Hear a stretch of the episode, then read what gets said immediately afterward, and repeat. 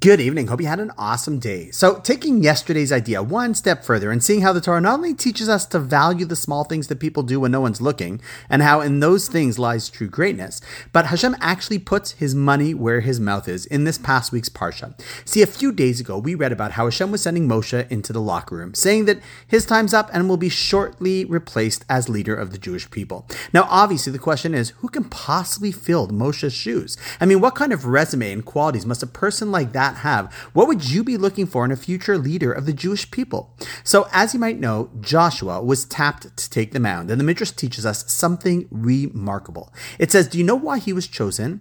It was because when Moshe was finished teaching class to the people, Yoshua was the one who stayed around behind, tidied the room, organized the benches, so that everyone, everything rather, was left neat and in order for the next time that they had class.